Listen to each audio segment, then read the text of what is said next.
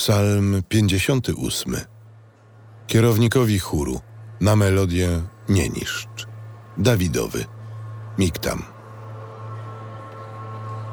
Wielmoże, czy rzetelnie wydajecie wyroki?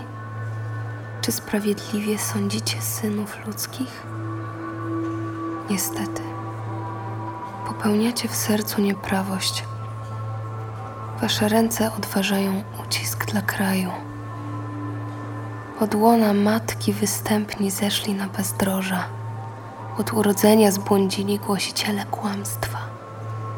Trucizna ich podobna jest do jadu węża, do jadu głuchej żmii, co zamyka uszy, aby nie słyszeć głosu zaklinaczy, głosu czarownika, co biegle zaklina. Boże, zatrzyj im zęby w paszczy. Panie, połam lwiątkom siekacze. Niech się rozejdą jak spływające wody. Niech zwiędną jak trawa przy drodze.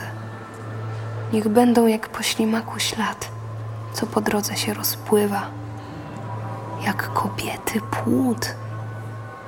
Niech nie widzą słońca, zanim ich ciernie w krzak się rozrosną.